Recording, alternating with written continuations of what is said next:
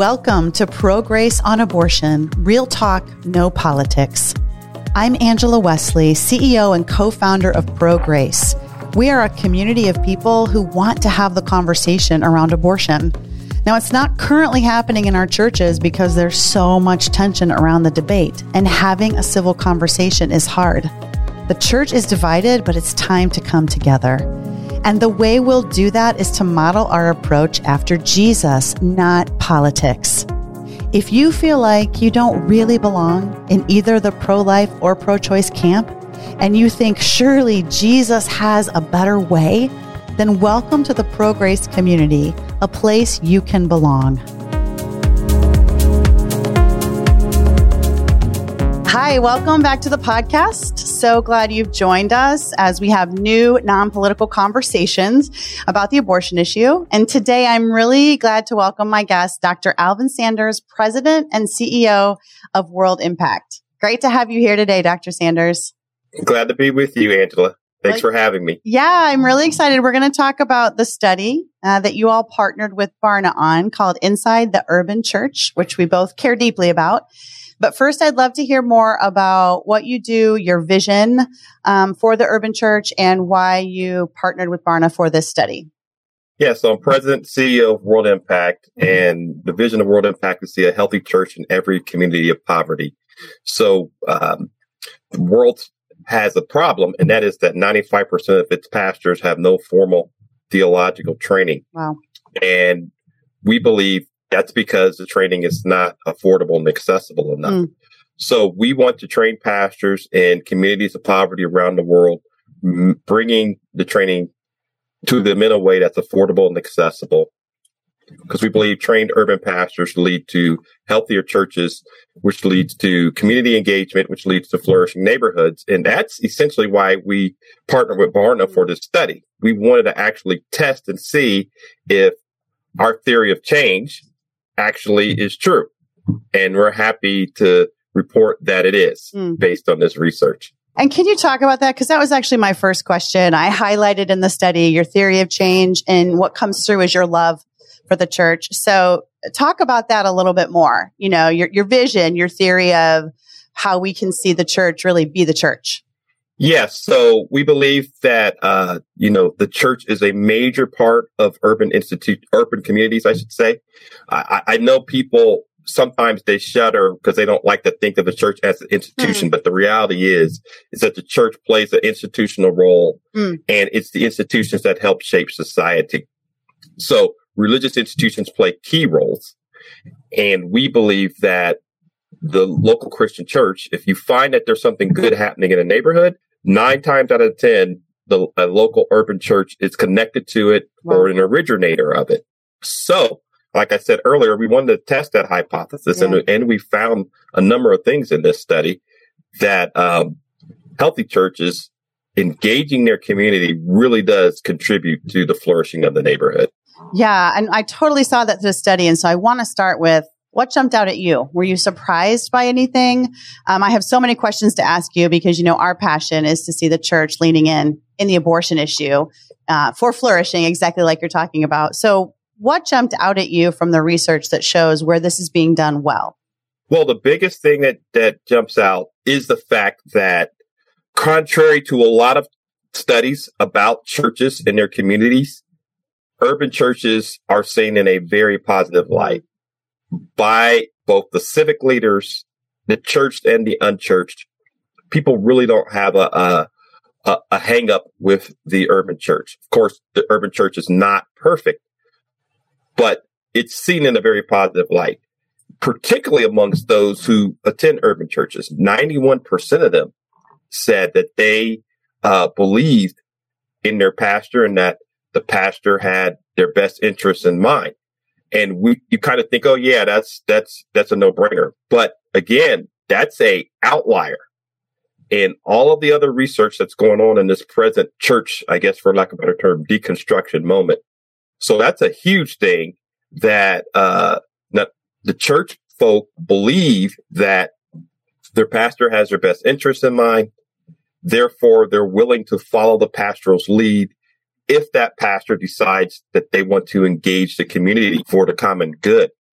And those who are unchurched as well, they expect the church to engage the community, even if they don't go to it. They still believe that the church has a, a prominent moral voice for their neighborhood and for the city for that matter. Yeah.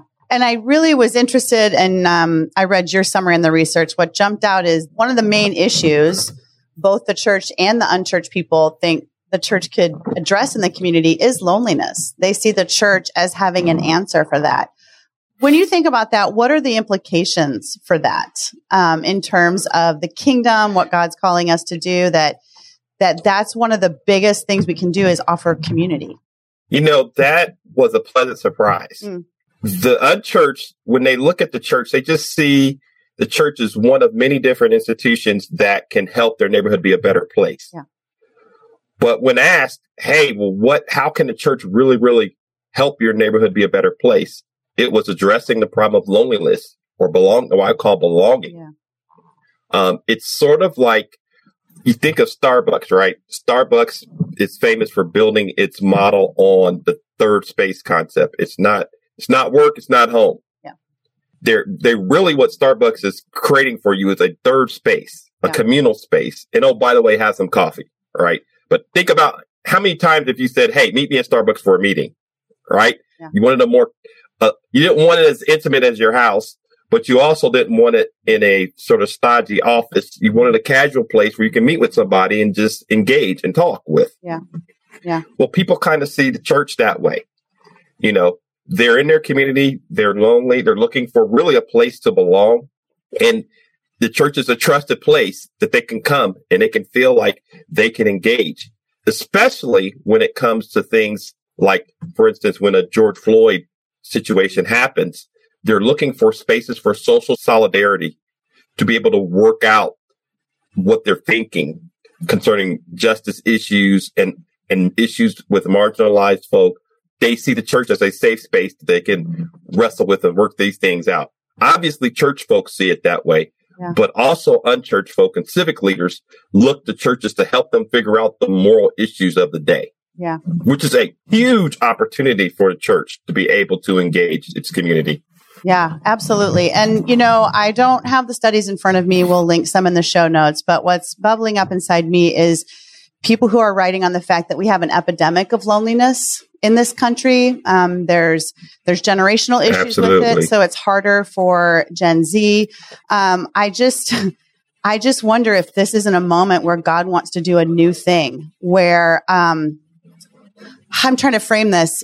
We've we've been so focused on the church. I don't know, maybe standing for moral issues, and clearly we know God has the best way for all of us to live. You know that's so true is God highlighting to us that we're missing an even, even deeper human need that he created the church to fulfill, which is belonging, like you said, and that it's actually in community and belonging where we're able to better live out those lives, right? To have support for that, to have care. But, you know, I just wonder if, and I don't want to talk negatively of the church because I agree with you. I love the church as well. But I think there's some learning in here, like you say, as we're deconstructing a bit, maybe have we thought about that enough as being important, the role of us being a family to each other and to our community? And I don't know what you have to say in the context of the urban church with that. Yeah, I mean, we live in a, I, I would say we suffer in a time of hyper individualization. Yes, I, I mean, agree. everything is so succinctly individualized yeah. that community and belonging has been forgotten. Yeah. But the great thing about the church, regardless of what era that we're in, human beings are always going to need a place to belong. Yeah. And a lot of people overlook the fact that the Bible is written as a community book, so to speak. When the Bible speaks, it's never talking to us individually. We take it and we apply it individually, and that doesn't hurt anything, but it's always assumed that the Christian life is going to be lived in community. I mean, what drives me crazy is when people say stuff like, oh, well, I don't need to go to church. I, I can just meet with my friends at Starbucks and where two or three are gathered together in his name, that's the church. I lose my mind when I hear that because that is a misapplication of scripture. Mm. That is not the church. That's yeah. you and your friends having a good time at Starbucks. Yeah. The church has so many other aspects of it. We've already talked about the institutional aspect, but it's a place of worship. It's a place of evangelism. It's a place of authentic relationships and fellowship. Yeah. It's a place where we do life together. Yeah. And everything that we see in the scriptures is written to a community of people, whether it's the community of people as the tribe of Israel or whether it's a community of people in the New Testament as the church. Yeah. But if it, it's it's remarkably simple, Angela. If the church will actually focus on being the church, they will address this loneliness thing. Yeah. You know, we can have all the bells and whistles we want. You can we can have the the LED screen behind us and the smoke screen and the whatever you want to call it. That's not what people are looking for. This study says. This study says, at least folk in the urban environment, they're like, man, I'm awfully lonely. Yeah. And I am willing to look to the church to meet me in this place of loneliness. Yeah. A great opportunity for the church just to be the church. Absolutely. And, you know, from your experience in your work or what you saw in the research, you know, what are some of the top ways the church can start doing this in this cultural reality? I know you mentioned people who are marginalized. You know, we have a passion for those facing unintended pregnancy or abortion. At the same time, all of us have struggles and challenges where we feel alone with it, right? So what can the church do to be better able to address the loneliness factor. Like, why aren't people? Well, I'll say our research shows when they're um, considering abortion, they don't run to the church for community and help, right? Like, what how, what are we doing that's blocking being that community for people who need us? And what does your study show? How can we overcome that? And like you say, start to be the church and be a welcoming, safe community. Yes. So when someone's in the city and they're looking and they have an issue, like say abortion, this, this, or whatever it may Yeah. be, if they don't have a Christian background, you wouldn't expect them to look to the church because they don't even know what the church is. Right. So, but they are going to look for a place like, um, pro grace, right? Or they're going to look for a, another place or somewhere to help them deal with whatever the issues that they're, they're working with. So it's very important then that the church puts itself in partnerships Mm. with different organizations. Yeah. So that these organizations know the services that a church offers. So for instance, two of the biggest outreach services that churches offer in urban environments are food pantry Yeah. and counseling services. Yeah. So one of the what the research says is one of the weaknesses is that a lot of the other institutions within the community do not know what their local churches offer. Mm. So we've done a poor job of say, we've done a great job of offering the services. We've done a poor job of sort of, for lack of a better term, advertising the services and letting the people know in the neighborhood, hey, we're here Yeah. right? So we're here.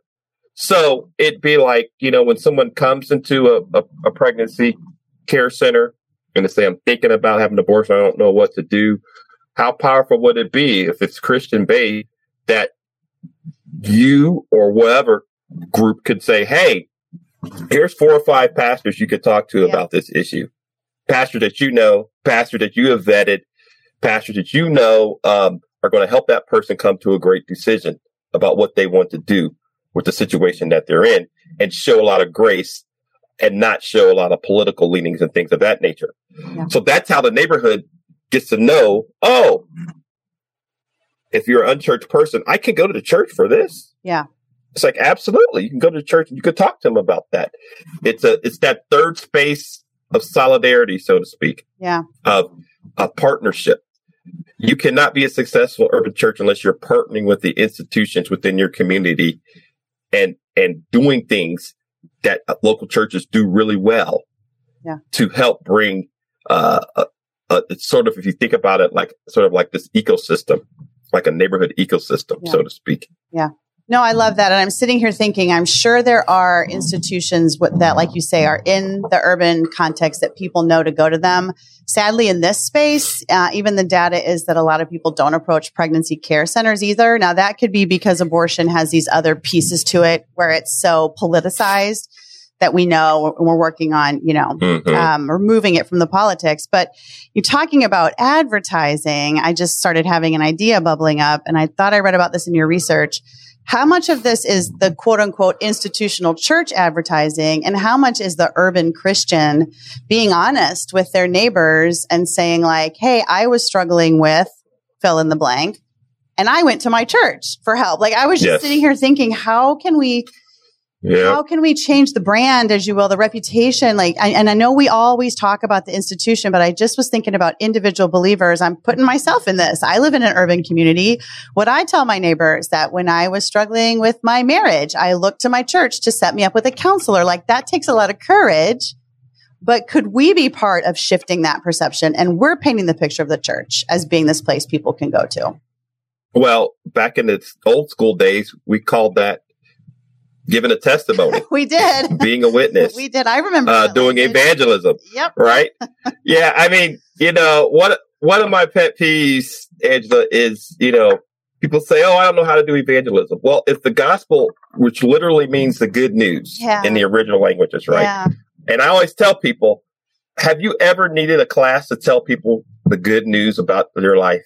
Mm if if you're married and you want to have a child and you've been struggling to have a child and then all of a sudden after a year you all get pregnant does anybody have to give you a class mm-hmm. to tell people we're pregnant mm-hmm. no you're excited and you tell people about the good news that you have and really that's all the scriptures ask us to do yeah. is to tell people when god shows up in our lives whether they're christian or not christian just share with them. Hey, God's blessed me. Hey, this has happened. You don't need a track. You don't need a class. Yeah. If you're really walking with the Lord, and as you said earlier, you tell people about your struggles. Yeah. You tell people how God has moved in your life and in your heart. And I believe that people who are interested in moving closer to God spiritually, then they'll ask you questions and follow up. Yeah. Tell me more. And the more vulnerable, the more vulnerable that we are, yeah then that's when people share vulnerable things like, you know, I just found out that I'm pregnant. Right. I'm not really sure what I'm going to do. You know, the best way that the gospel spreads is through personal relationships, us being authentic in our faith to God, and then being vulnerable to those around them so that people know that they can come to us. Yeah you know, I'm sitting back here and we'll also link a, we did a podcast with Christy Vine. So I think, you know, because we're part of a community, uh, Praxis community, she's part of that. But the power of empathetic listening. And I find that I was just at an event yes. Saturday night. I, I met a brand new friend. We have a high school student in common. And she started telling me that one of her children um, transitioned genders. And I just started mm. asking questions and it was actually just a beautiful conversation, Alvin. And it was interesting. I'm saying this because at the end she said to me, Oh, I'm sorry for telling you all that. Almost like that's not a normal thing we do. But I felt like it was a sacred moment. I, I wanted to hear that. So there's the other piece of us, of us being curious about other people and um, asking the questions like you say. So I find that sometimes comes first before I share my own, right? Like, yes. how do, and I think one of the mm-hmm. problems is we're in a social media world where we feel we have to post on our viewpoint on an issue. And that could actually be cutting off relationship where we could just listen to someone. So I don't know how you see yes. that in an urban context where people live so close together. You know, how can we be, we're talking about being better neighbors, aren't we? I mean, more, more interested in our neighbor. Yes. If you wanted to sum up the entirety of the study, it's the State Farm jingle. Like a good neighbor, wow. State Farm is there. Like a good neighbor, the church is there. Like a good neighbor, the congregation is there. That's essentially the, the summation of the study. Be a good neighbor institutionally to your neighborhood. Be a good neighbor personally to your neighborhood. Yeah. Because that's what people, that's the entry point yeah. To people understanding and knowing who Jesus Christ is. Yeah. Yeah. And what is your advice? Because I know you do this a lot for, you know, folks listening to this podcast. You know, like I say, our specific issue is abortion, but we understand that when we value all people and lead with grace, it does touch a lot of issues. So, like, what did the study show? How can we be a better neighbor? Um, and how can our churches be a better neighbor when people are struggling? Because I know there were actual, there's actual data of what people wanted to see the church address, right? Um, community and relationships, like we've been talking about, yes. but also family instability, healthcare, income, housing, those really important things. what does that tell us about some avenues we have for being a good neighbor? Well, really, we, you know, I wrote a book on this, shameless book plug. I wrote I a book it. on this called uh, Uncommon Church.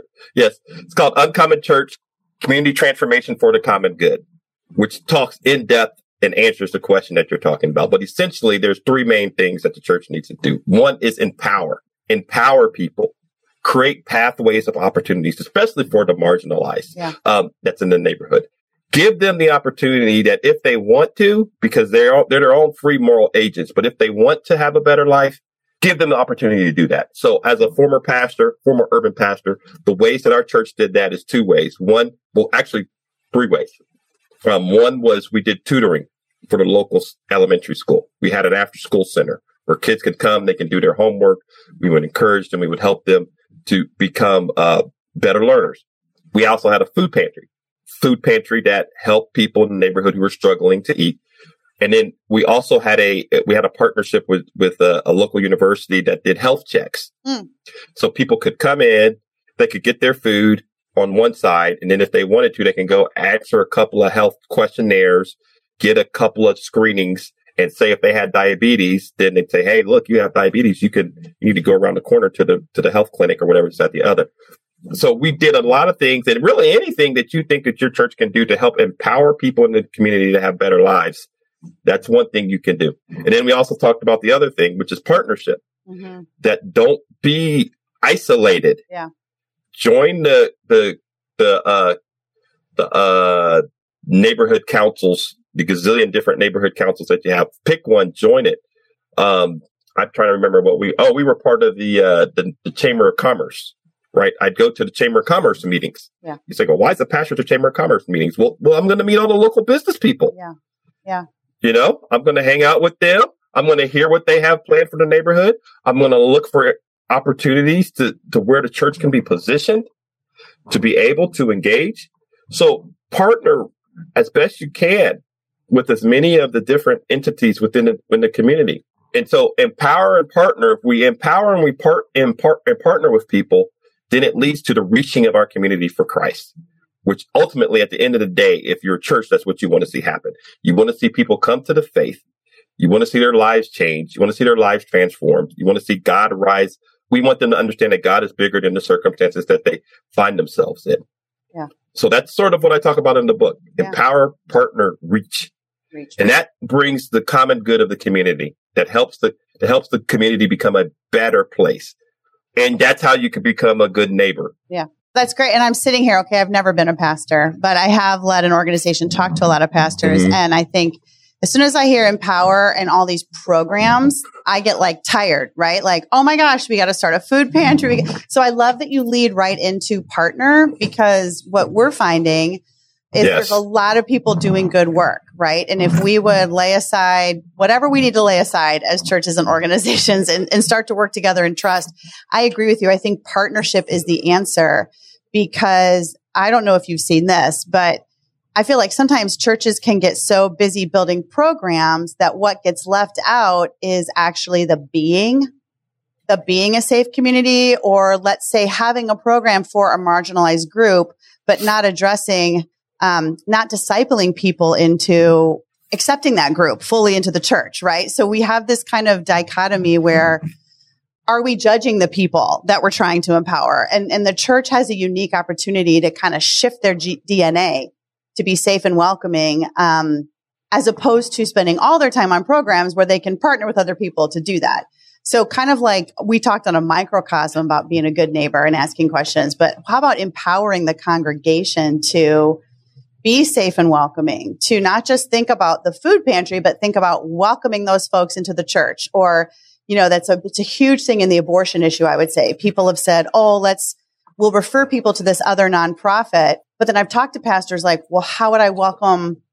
And they'll use words like those women unintentionally, Alvin, but you know what I'm talking about. Like, well, how do I welcome people back in the church? So it's like, what's that beautiful piece about grace and the gospel that the church holds uniquely that goes beyond programs and speaks to the actual environment that would be welcoming for people who feel like they have nowhere else to go.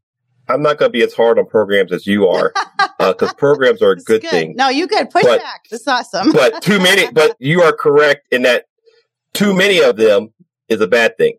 The key to programs is the right program mm-hmm. for your situation. Yep. So, for instance, I talked about when I did pasture and we did a food pantry. We didn't do a food pantry because, hey, we just like to do a food pantry. That's not why we did the food pantry. We did the food pantry because we used a phenomenal resource that I recommend and you should probably put in the show notes called um, Asset Based Community Development. Absolutely. We'll which is a group out of DePaul University oh. will train leaders and churches on how to do what is called community asset mapping. Right. You literally go out into your neighborhood and you build on the and you find out what are the assets in the neighborhood because most of the time when a a uh, urban neighborhood is looked at, it's looked at it for its deficits. Mm. Like it's, it's the age old question: Is the glass is the glass half empty mm-hmm. or is the glass half full? Right. Wow. Well, yeah. asset based community development says that's the wrong question. Yeah. The question is how much water is in the glass and how can we raise the water level in the glass if we look at water as an asset, right? Yes, right. So what we did was we went out and we mapped our neighborhood. I love this. And what we found out was that if you were homeless and destitute, there were plenty of food for you, places for you to eat and stuff like that. But the group that was suffering was what I would call the the, the service industry moms. Mm. You know, yeah. you heard of soccer moms? Well, these are service industry moms. Yeah. These are women who mainly worked in service industries. They had enough money to cover about three weeks of groceries, but that fourth week is what was the deficit. Mm. So we opened up a specialized food pantry for working people. Mm. If you were working, but you didn't, you had more, you didn't have enough money to make it through the month, we'd give you what we called one week's emergency supply of groceries to help you make that uh, fourth week. So that was a, that's the type of programs yes. that a church should do. The church should say, we're looking at all of our partners. We're looking at everything in the neighborhood that is happening. Yes. Right. But the neighborhood doesn't have this. So then let's deliver whatever this is. Yeah. So that's the macro answer to your question. I love that. The micro answer is I'm going to, I'm going to pitch shamelessly again another program. Yeah. Great. That World Impact actually offers, which is we train churches on how to do trauma healing. Yes. So there are, in particularly within the urban context, there are so many things that happen to people and it traumatizes them. Yes. So we teach churches how to start trauma healing groups, trauma healing circles. This is not meant to be counseling, but provide trauma informed care. Right. So, for instance, if someone comes in and they've experienced an abortion, yeah. which is a traumatic experience, this is what the church could do with this person. This is what they can do with the individual to help them um, start to emerge from that trauma experience. Yeah. And so that's one of the best things I think. I'm I'm biased. We have yeah. we have several programs, but I believe at World Impact, maybe our most impactful one might be our trauma healing training, wow. trauma healing program. I love that. Okay. And I can see that tying into what we talked about before, which is people in the church go through this program and God meets them there. And then that's there, as we talked about testimony, right? This is where if the churches are doing this for exactly. our people, then we can be open as we're having discussions and talk about that healing. And from to me, that's what creates like a level playing field that I'm talking about, right? How can the church be welcoming? Absolutely. Like, well, Absolutely. Yeah. So I and and I love this. I love love love the focus of your food pantry on moms who are struggling. You know, what was that like? I don't know if you have a story what was that like for your congregation to interact with people from the community? And did some of those women find a home in your church? Like, what was that connection like? Where I know you're offering an institutional program, but I'm guessing you were using church folk to do it. And how did that impact certain women yes. and their lives and their kids? Well, the funny thing, Angela, is we we had what I called we a community congregation that developed. Oh. So we created that th- we created that third space that yeah. we talked about before. Yeah. You come to the food pantry, you get your food. We had a health check station. You know, you could go and you could get your health check. But then we found people wanted prayer. Oh, I love So this. then yeah, so I stuck so we not only did we have a health check station, we created a spiritual check check-in station. Awesome. So one of our staff would be back in the back or a church member. And so then people would get their food and this is all voluntary, right? They can get their food, they can get their health check and they can go and they can have prayer, right? They say, well, do you want, what do you want me pray for?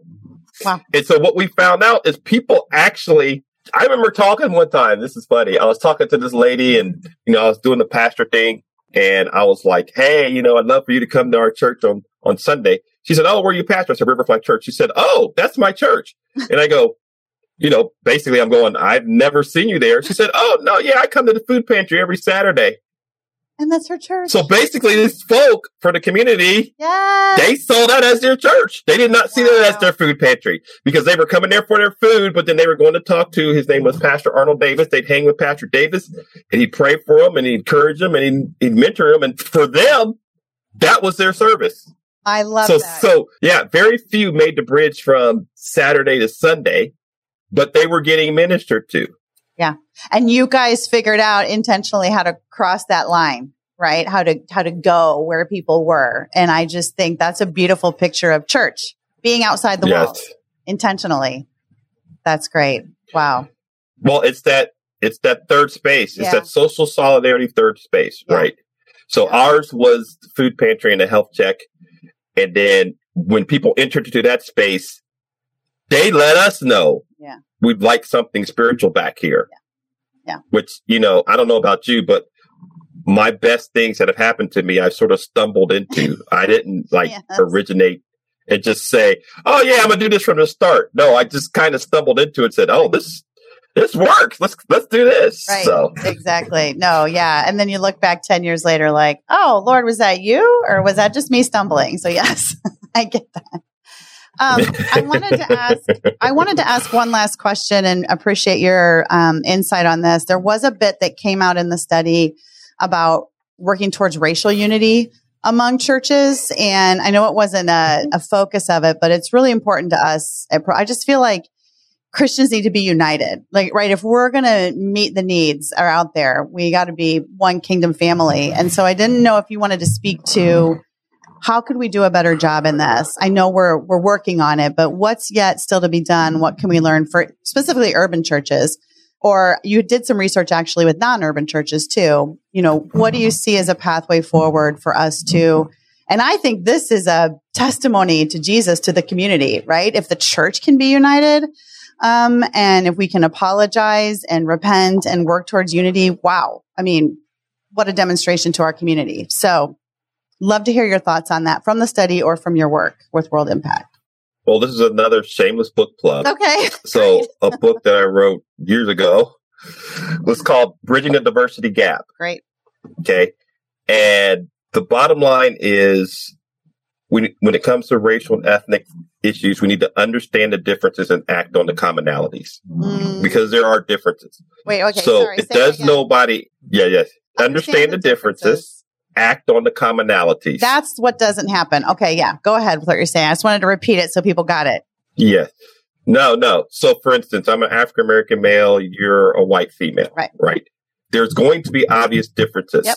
What happens typically is people highlight the differences and weaponize them. Mm, But if I were to draw a circle as an African American Christian man and you were to draw a circle as a white Christian woman, I could almost guarantee you that our values, attitudes, and beliefs, if we put all our values, attitudes, and beliefs in those circles, Yep.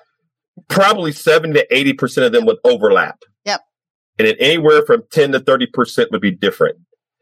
It's the overlapping of the values, the attitudes, and beliefs that we have as human beings, which creates the common ground for us to see each other as human and to work together. yeah.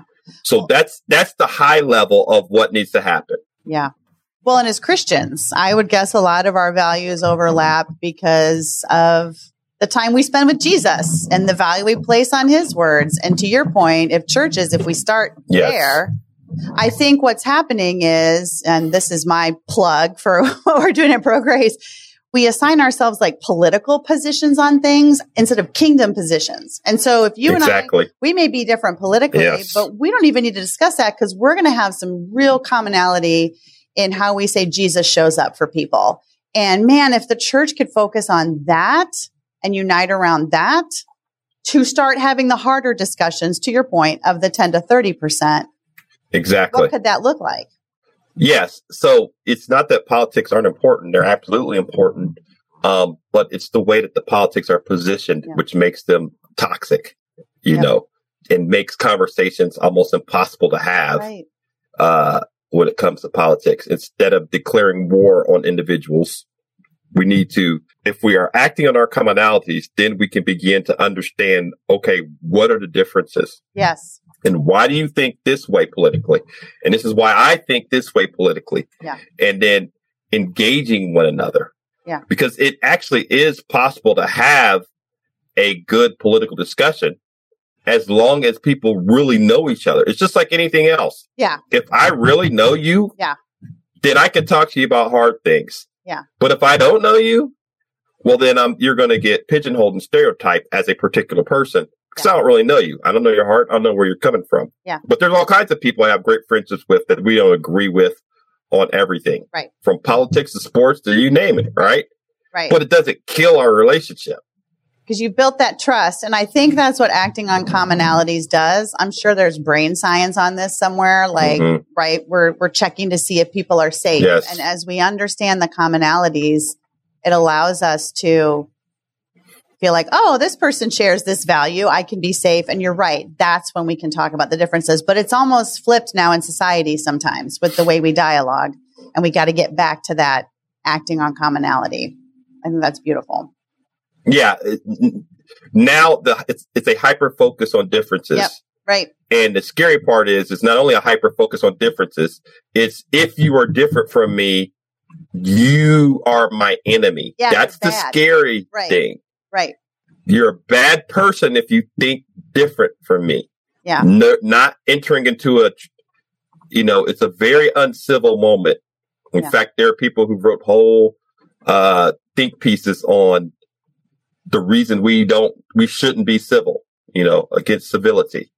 And it's like, well, if we lose civility, good luck with trying to run a, a productive society. Right. Because society is focused on our commonalities and the things we all want safety, belonging, right? Like, well, that's what it's supposed to be uh, built on. Yeah, a unified functioning society is. Yeah. But I don't know how you run a society if, if the if the focus is always on differences. Right. Right. And the weaponize it's really the weaponizing of differences. Right. Maybe that's why we sense God doing this thing where he's calling the church to focus on unity, the commonality we have in Christ. Like, could we lead the way in our culture? I believe he's given us a roadmap and like you exactly. talked about. I mean, we have to, I, I think maybe in other generations, maybe we weren't as aware of it, but it's so glaring right now in the culture that I do think it's a unique opportunity for the church to step forward with the commonality. And maybe that's what makes us feel safe. Back to that whole first thing we talked about. Maybe that's the light shining in the community is they know they're safe, they're welcome. We're focusing on common good. You use that word and just the commonality we have in Jesus of we're under his grace, come as you are type thing.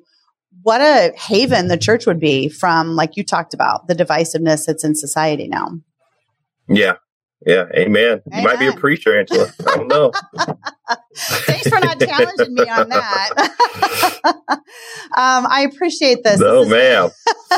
this has been so great, Alvin. And we will put your books in the show notes and the, the link to your organization and just any last words you have for us of encouragement before we wrap out this podcast.